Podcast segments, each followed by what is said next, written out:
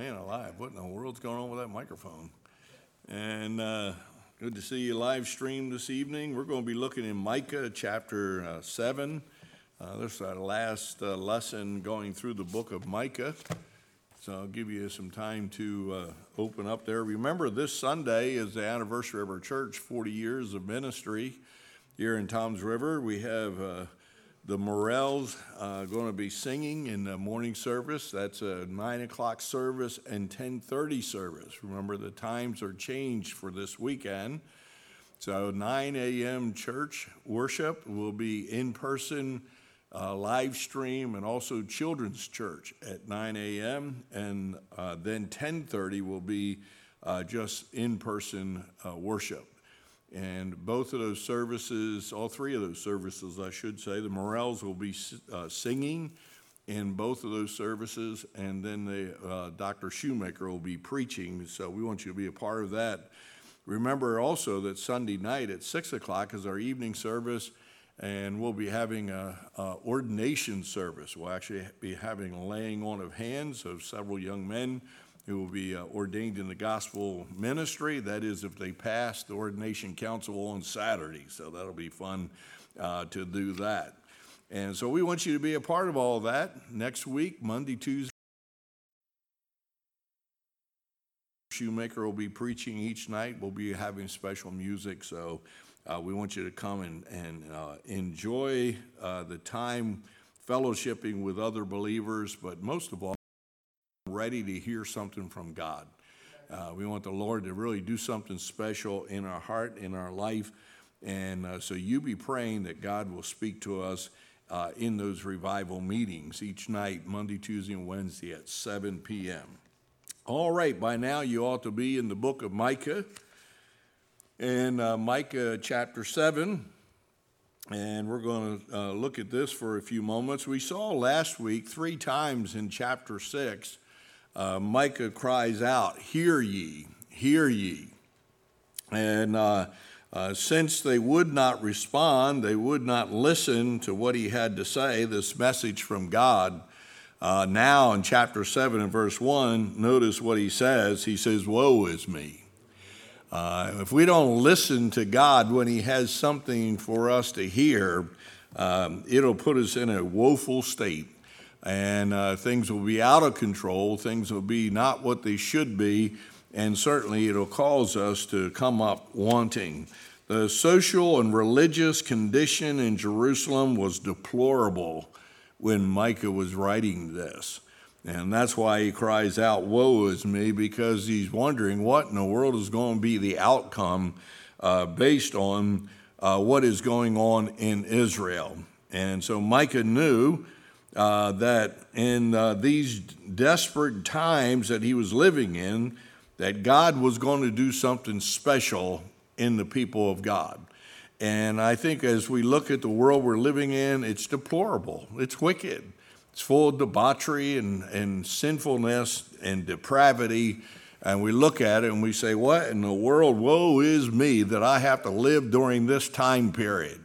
Well, remember this look up because of the fact that God, I believe, is going to do something miraculous and He wants to do something that'll bring glory to Himself in blessing His people.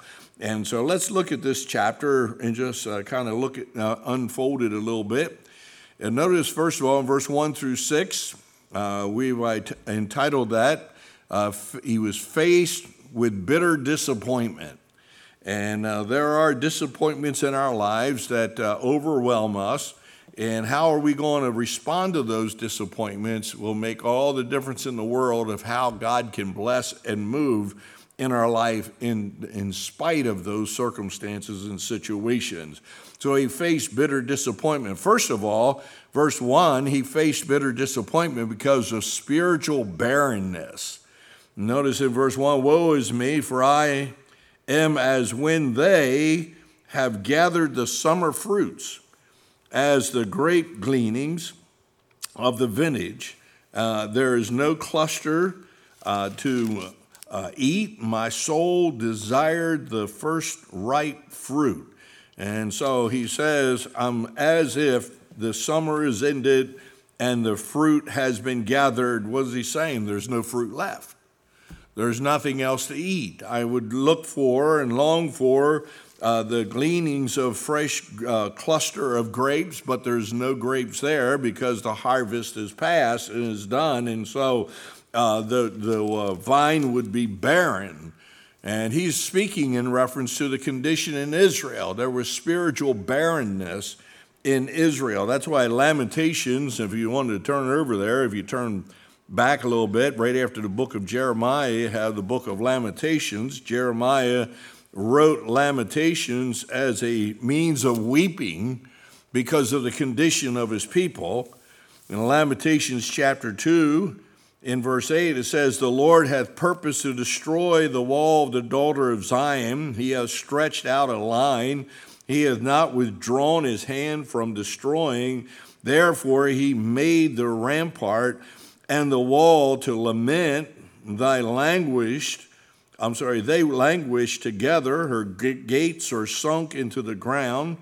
Uh, he hath destroyed and broken her bars. Her king and her princes are among the Gentiles. The law is no more. Her prophets also find no vision from the Lord. The elders of the daughter of Zion sit upon the ground and keep silence.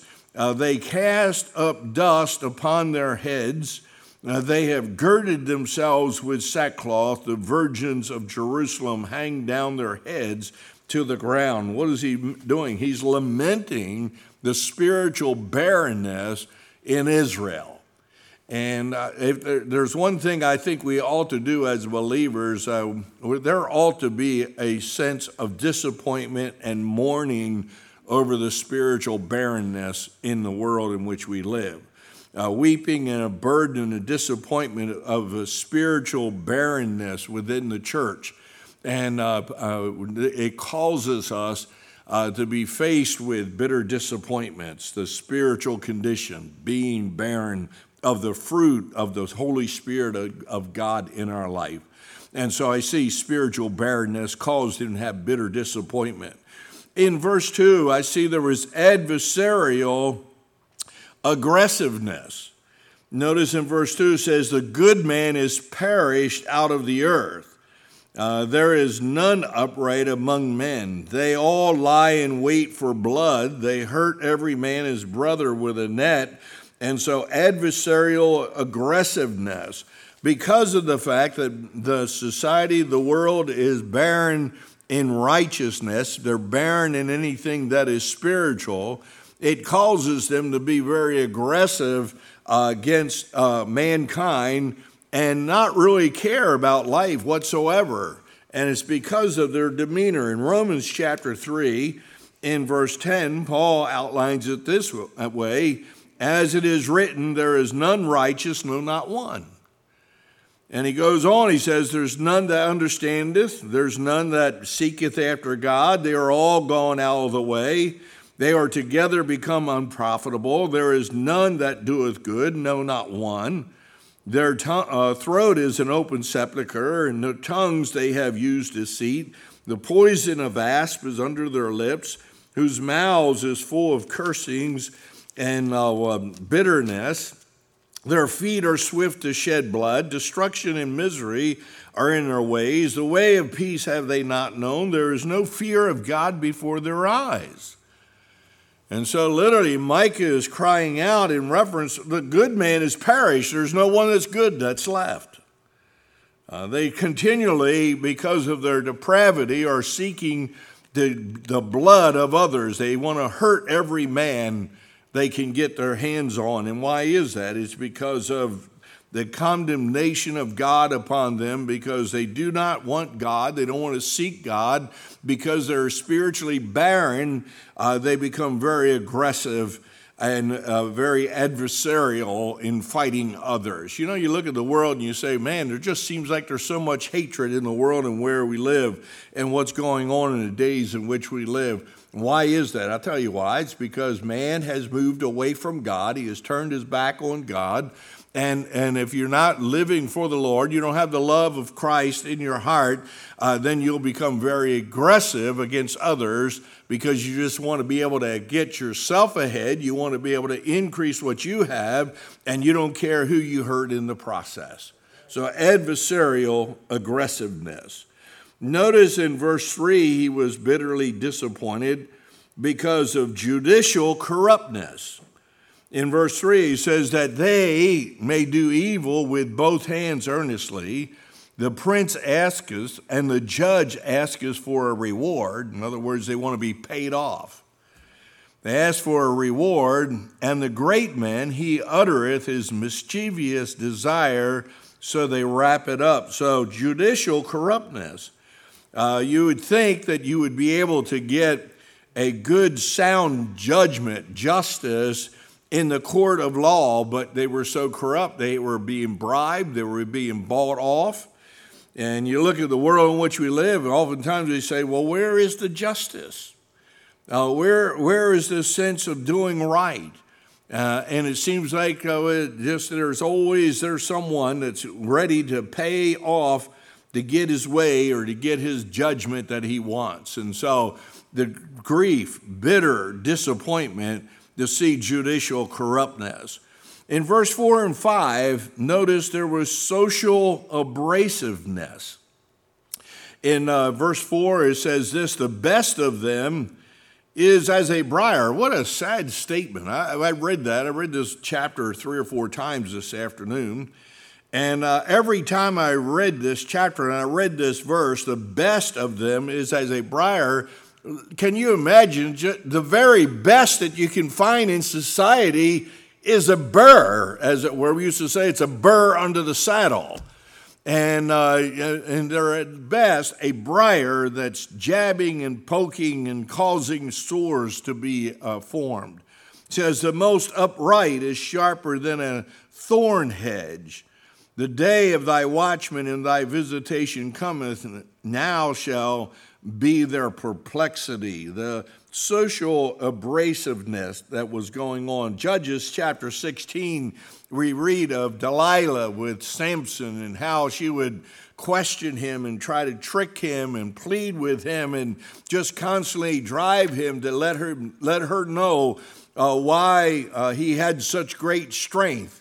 And, uh, you know, the, the amazing thing is this it wasn't for uh, bringing glory or praise to God. It was so that unjust, unfit, wicked men who wanted to hurt someone else and wanted to despise the God of Israel, wanted to defeat the people of Israel, wanted to capture this man of God. The abrasiveness, the social abrasiveness of constantly pushing and pushing and pushing to finally he gave in and he revealed it and he lost everything.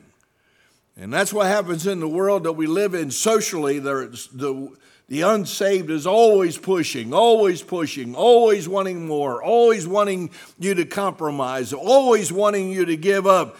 Not for your benefit, it's for the purpose of overcoming you and destroying you.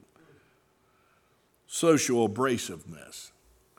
The world is, listen, it's getting farther and farther away from God. I mean, we in New Jersey just approved. Uh, uh, marijuana. That's going to make a lot of sense. People driving down the road high on drugs. And, uh, uh, but oh, you got to keep doing it. Gotta, they've been pushing. They've been trying to get it through, trying to get it through, trying to get it through. Did they give up? No, they kept going till they finally got it through. Now just think how many people are going to get hooked on drugs because of this stupid marijuana. Uh, you know, you say, well, man, I'll tell you, you shouldn't be speaking out about things like that. No, that's social abrasiveness. This thing about, you know, abortion. You know, it started out, oh, a woman should have a right to, uh, to care for her body, and uh, we need to uh, end an abortion if we don't want to have that child. But now it's got to a place, let's go ahead and have the child delivered and let's kill it. Why? Because that's what social abrasiveness does. It pushes and it pushes and it pushes. It's never satisfied until it takes everything. And the Christian needs to take a stand and say, I'm bitterly disappointed with this attitude and these trends. And so we're going to say, what does the Word of God have to say? And that's where we're going to stand social abrasiveness. I see in verse 6, unnaturally opposite. Verse 6 says, For the son dishonoreth the father, the daughter rises up against her mother, the daughter in law against her mother in law. A man's enemies are the men of his own house. That is unnaturally opposed. It is not a natural thing for daughters to rise up against their mothers. It is not natural for young men to rise up against their fathers. And we have come to a point where, even in Christian circles, where counselors, I've heard different counselors say, well, you just got to acknowledge, you know, in those teen years, they're just rebellious and you just got to kind of endure with it and let them go through. That is unnatural. The natural thing is that we honor our father and mother and we praise our God and we worship the Lord Jesus Christ. We do not stand on opposite sides against one another. But may I say this when you get farther and farther away from God, the bitter disappointment is the family becomes a dis- dysfunctional institution.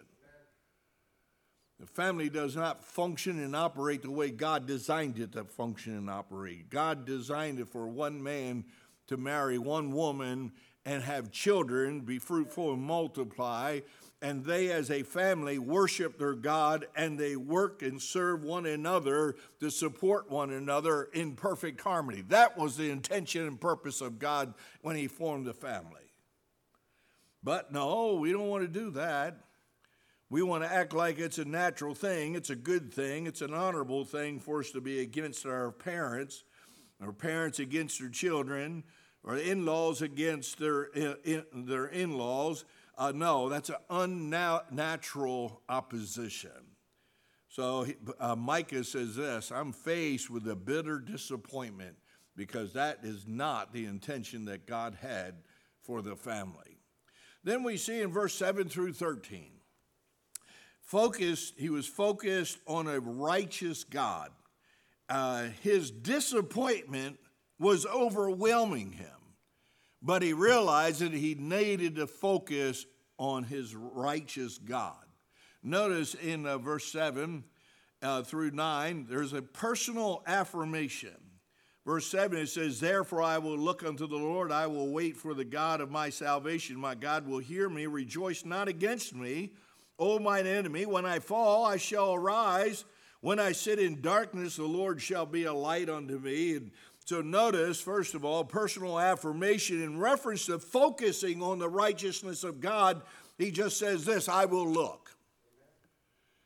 He knew where he had to look. We, we looked at the passage on Sunday in Psalm 56 What time I am afraid, I will trust in thee when things are hard and things are difficult and seems like the world is corrupt and it seems like everything out is out of control and the world is existing in a state of dysfunctionality that's a time when we have personal affirmation in our hearts that we are going to look to the lord. So i will look. Notice in verse 7 he says i will wait. He says i will look unto the lord. I will wait for the god of my salvation uh, they that wait on the Lord shall renew their strength. And we have to wait on God to let God work His will and His timing. Micah wanted a revival, he wanted the people of Israel to turn to their God, but he had to acknowledge the fact that he was going to have to wait on God to do something miraculous in his life and in the world in which he lived. And so he says, I will look, I will wait and then he says, I will pray. And I put some references in your Bible lessons there uh, that you can look up as cross references. But he says, My God will hear me. Well, how's God going to hear him? He's going to hear him because he's praying to his God. And the way we deal with the world that we're dealing with is we look to the Lord, waiting for His perfect will to be accomplished, knowing that when I pray, when I cry out to Him, that God's going to listen to my cries. He's going to hear the pleads of my heart. And because He'll hear me, then I know this that He's going to respond to what I'm crying out to Him for. And then in verse 8, He says, I will rise. And verse 8 says, Rejoice not against me, O mine enemy. Oh, how the enemy likes to rejoice when they see you've fallen by the wayside. He says, Rejoice not against me, O mine enemy. When I fall, I shall arise. And so he acknowledges the fact that a righteous man will fall seven times, but he'll get up again. And it, I heard an old preacher say years ago, it's not about uh, how many times the old dog falls, it's about how many times the old dog gets back up. And uh, you get in the fight, it's not how many times you fall, it's how many times you're going to get back up. And, and Micah is crying out, Look, you may rejoice and you might be excited about the fact that I have stumbled and fallen, but don't rejoice over me because I'm telling you right now, when I fall, I'm going to get back up again.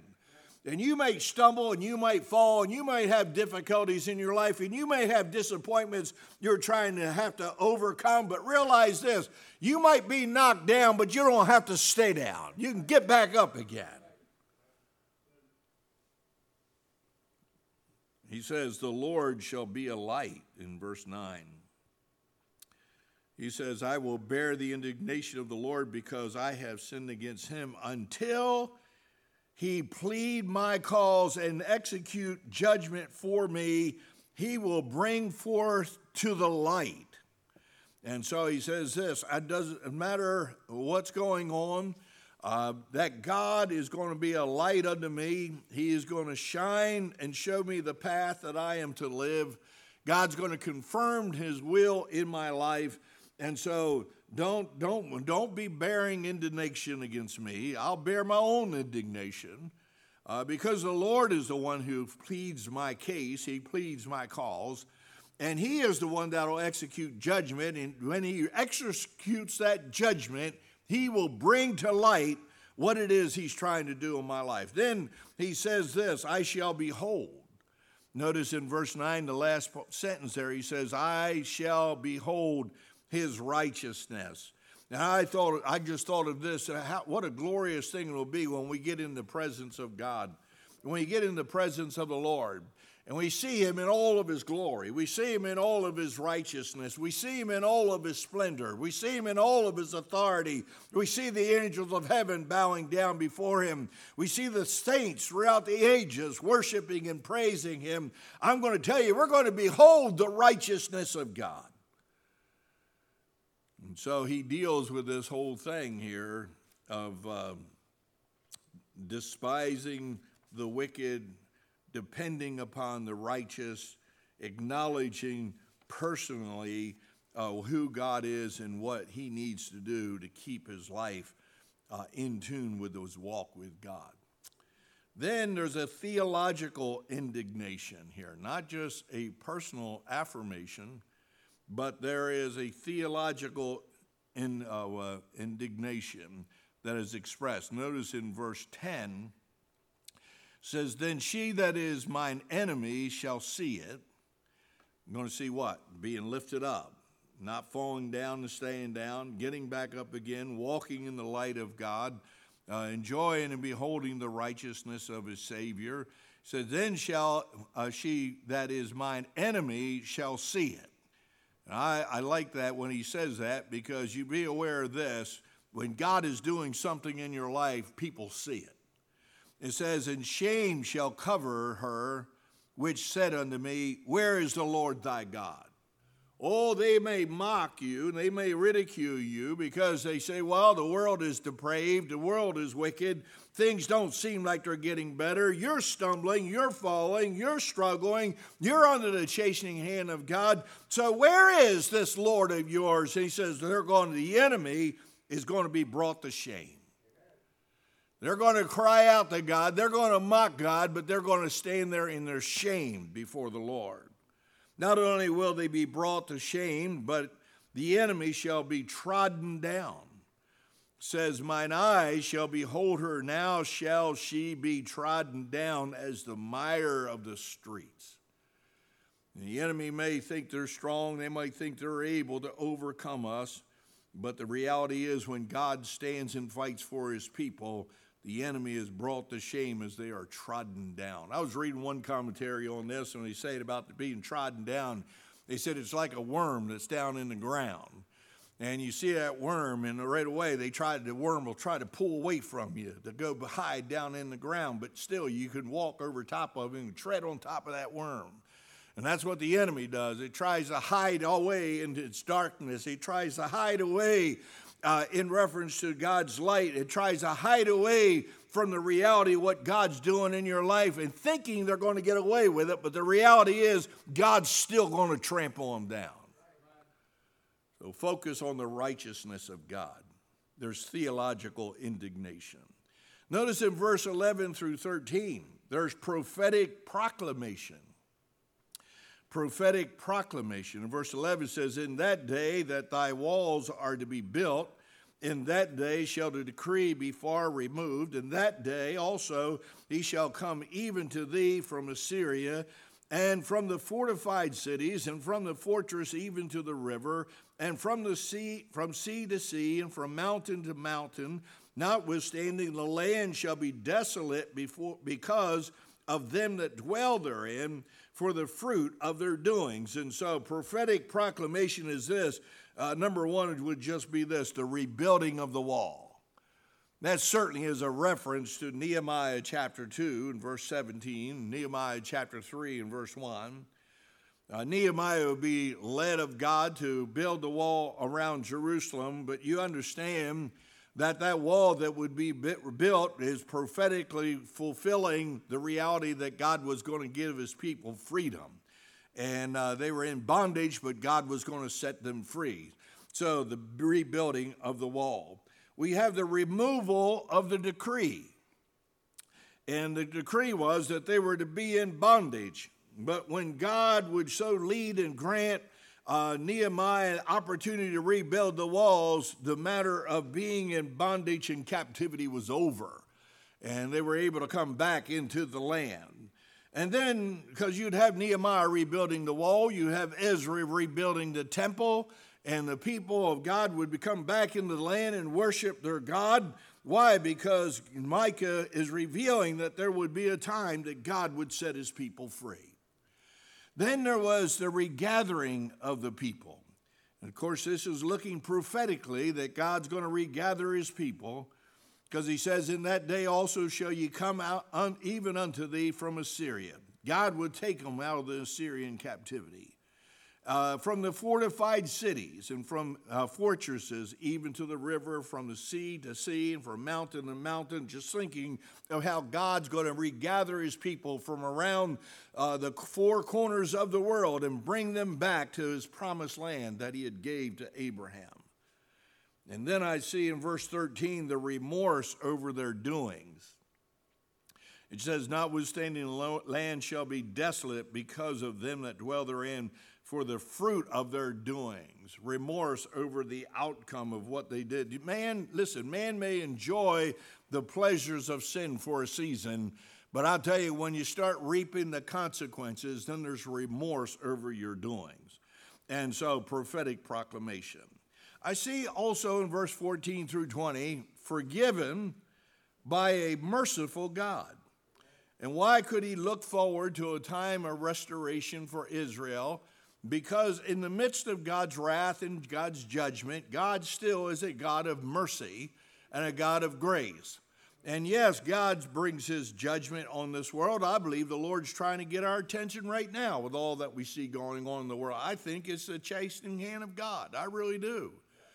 But I also see in the midst of the chastening hand of God, I see the mercy of God. And notice, his mercy is extended according to God's marvelous works. Notice in verse 14, he says, Feed thy people with thy rod, the flock of thine inheritance. I'm sorry, the flock of thine heritage, uh, which dwells solitarily in the wood, in the midst of Carmel. Let them feed in Bashan and Gilead as in the days of old, according to the days of thy coming out of the land of Egypt, will I show unto him marvelous things. The mercy of God that brought them out of bondage in Egypt. The mercy of God. Psalm 78, read the whole Psalm 78. I put down a few verses here in Psalm uh, 78. But Psalm 78 is a powerful psalm that speaks of God's leading his people and delivering them and setting them free. And why would that take place? Because of God's mercy. It was a marvelous work that God did in bringing them out of Egypt. They were dealing with captivity, they were dealing with oppression. Micah's prophesying in reference to the corruption that they're facing and living through. But God reminds them wait a minute, I'm a merciful God because I do marvelous works for your, my people Israel. And may we remember that God does do marvelous works for us. And uh, He is a good and gracious God because of His mercy that he has extended to us. So I see is for forgiven by a merciful God according to God's marvelous works. In verse 16 and verse 17, according to God's mighty works. Notice in verse 16, the nations shall see and be confounded at all their might. They shall lay their hand upon their mouth, their ears shall be deaf. They shall lick the dust like a serpent. They shall move out of their holes like worms of the earth. And they shall be afraid of the Lord our God and shall fear because of thee.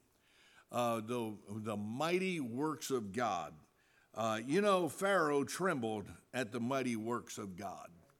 Uh, you know, the people of Jericho trembled at the mighty works of God. When Israel would come into uh, uh, um, Canaan land and take the possession of the land that God would give them, the people around Israel would tremble at the thought of the God of Israel.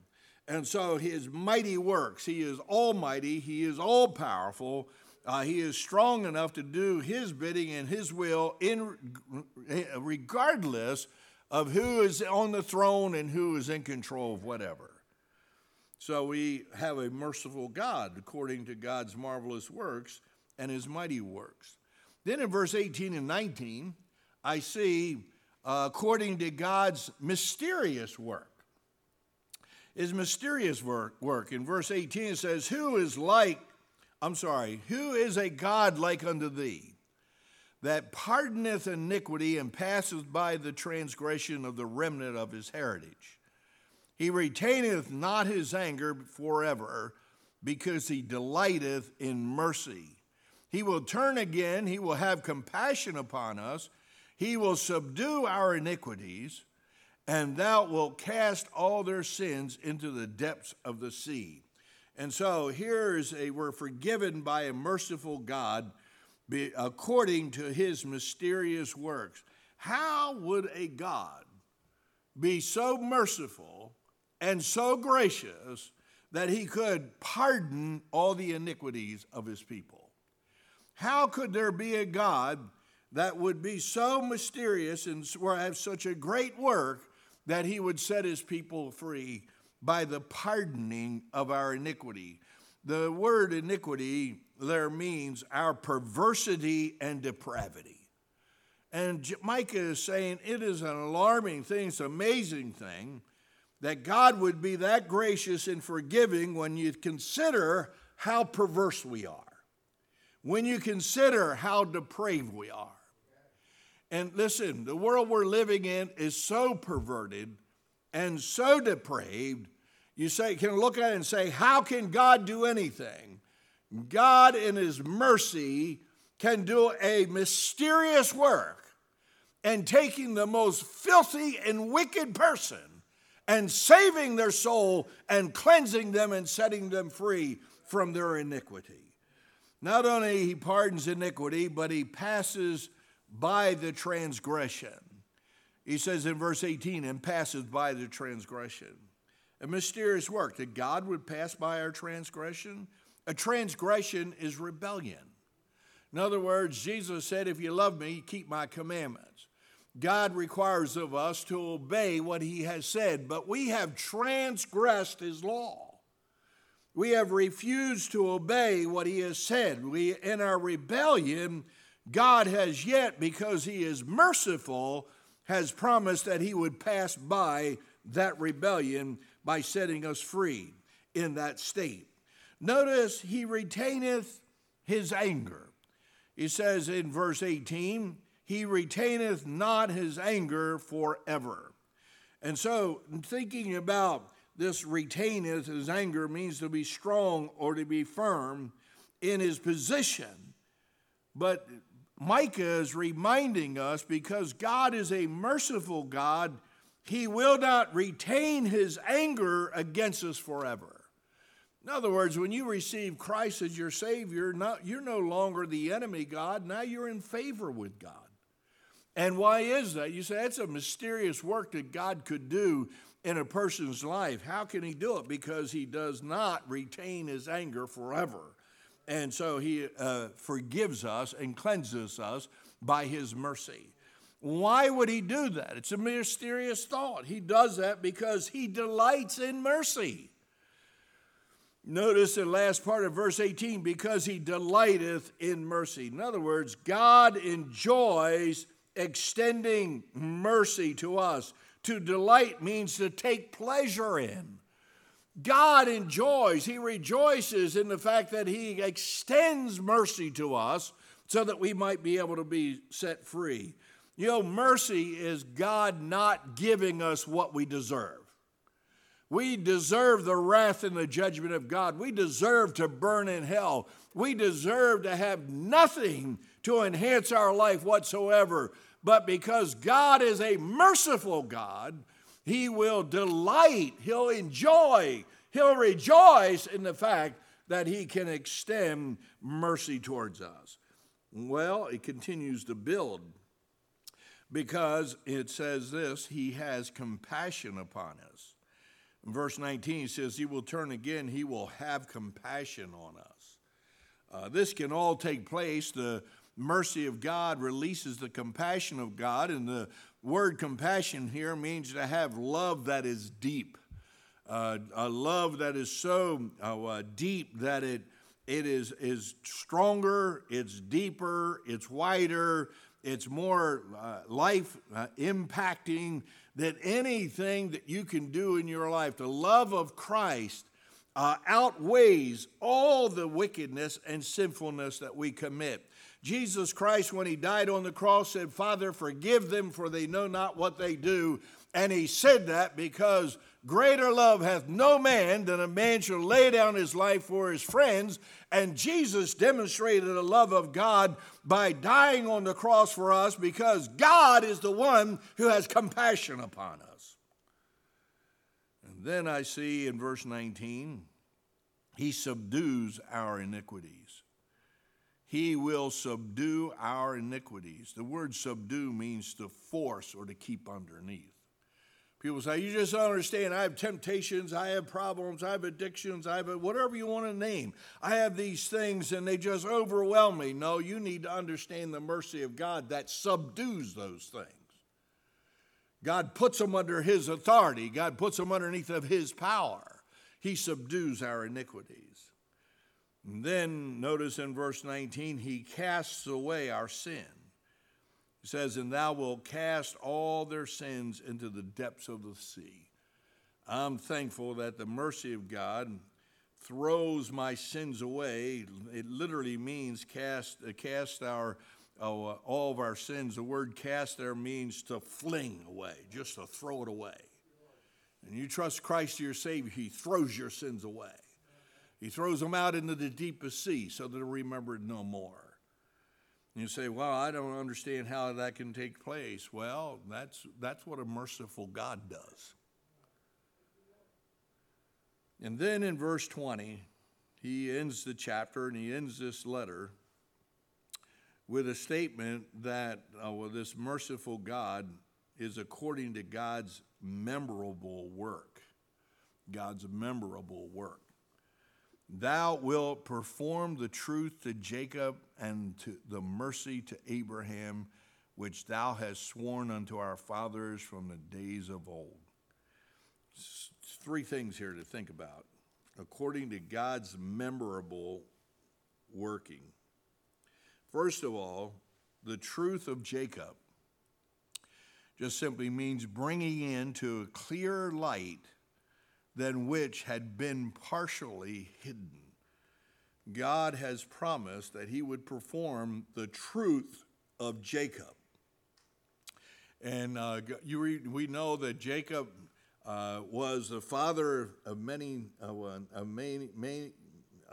major nation, the nation of Israel. The nation of Israel, made up of the 12 tribes or sons of Jacob. Uh, the things that God had promised that he would do uh, through Jacob uh, are fulfilled in the God of the Bible that Micah is prophesying about, that God would perform the truth of Jacob. Things that were hid, things that were couldn't be comprehended, things that could not be understood, God fulfilled them in Jacob. But also, he says here, and the mercy to Abraham. And the mercy to Abraham deals with understanding favor showed to the undeserving. And we oftentimes we forget that wait a minute, mercy of God does not mean that we have to do something that is deserving. The mercy of God is seen through Abraham. It says that by faith Abraham. You read in Hebrews chapter 11, it constantly speaks about the faith of Abraham. And it talks about the, that righteousness was imputed to Abraham. How? By faith that he had. Uh, he didn't get the righteousness of God. He was not considered a friend of God or a child of God uh, because of what he deserved to get. He experienced those things because of the merciful God. And so we have the truth of Jacob, we have the mercy of Abraham.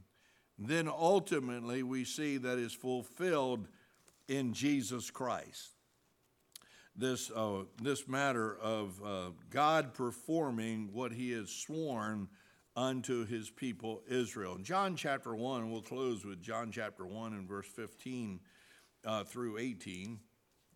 John chapter 1 and verse 15 says, John bare witness of him and cried, saying, This was he of whom I spake.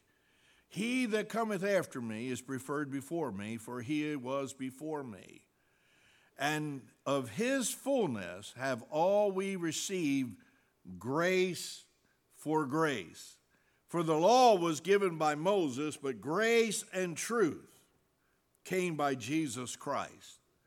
No man has seen God at any time, the only begotten Son, which is in the bosom of the Father, he hath declared him. And so the grace of God is experienced through Christ because God showed mercy towards Jacob and Abraham in fulfilling the prophecy of old in reference to his willingness to establish a nation and people. And ultimately, it would be the Lord Jesus Christ. So when you think of Micah, as you think of the book of Micah, as he finished up his, this book in the chapter 7, uh, don't forget that he was facing times of bitter disappointment. And every one of us are going through, go through times of specific disappointments in our life. But remember, when that comes, to focus on a righteous God. God is still holy, He's still righteous, He's still on the throne, and so we look towards Him. Why? Because He is always willing to forgive us. Uh, he is a forgiving, merciful God. And if you're watching live stream tonight and you're not sure you're saved, I want you to know the Lord loves you and He has enough grace and mercy to save you. I want you to know that He has the ability to make a difference in your life. You're a child of God. Then live in light of this mercy and grace that has been extended to you through faith in Jesus Christ. What a glorious book, this book of Micah. I hope it's been a blessing to you and a help to you as we've studied the Word of God together. Let's pray. Father, thank you so much for allowing us to be together tonight, be able to study the Word. Thank you. It's so precious uh, to think that God is such a merciful God. Uh, God who is righteous, a God who executes judgment and justice, but is a God who extends mercy and grace. And so, Lord, I pray you bless us as we consider our relationship with this holy God. We pray this in Jesus' name. Amen.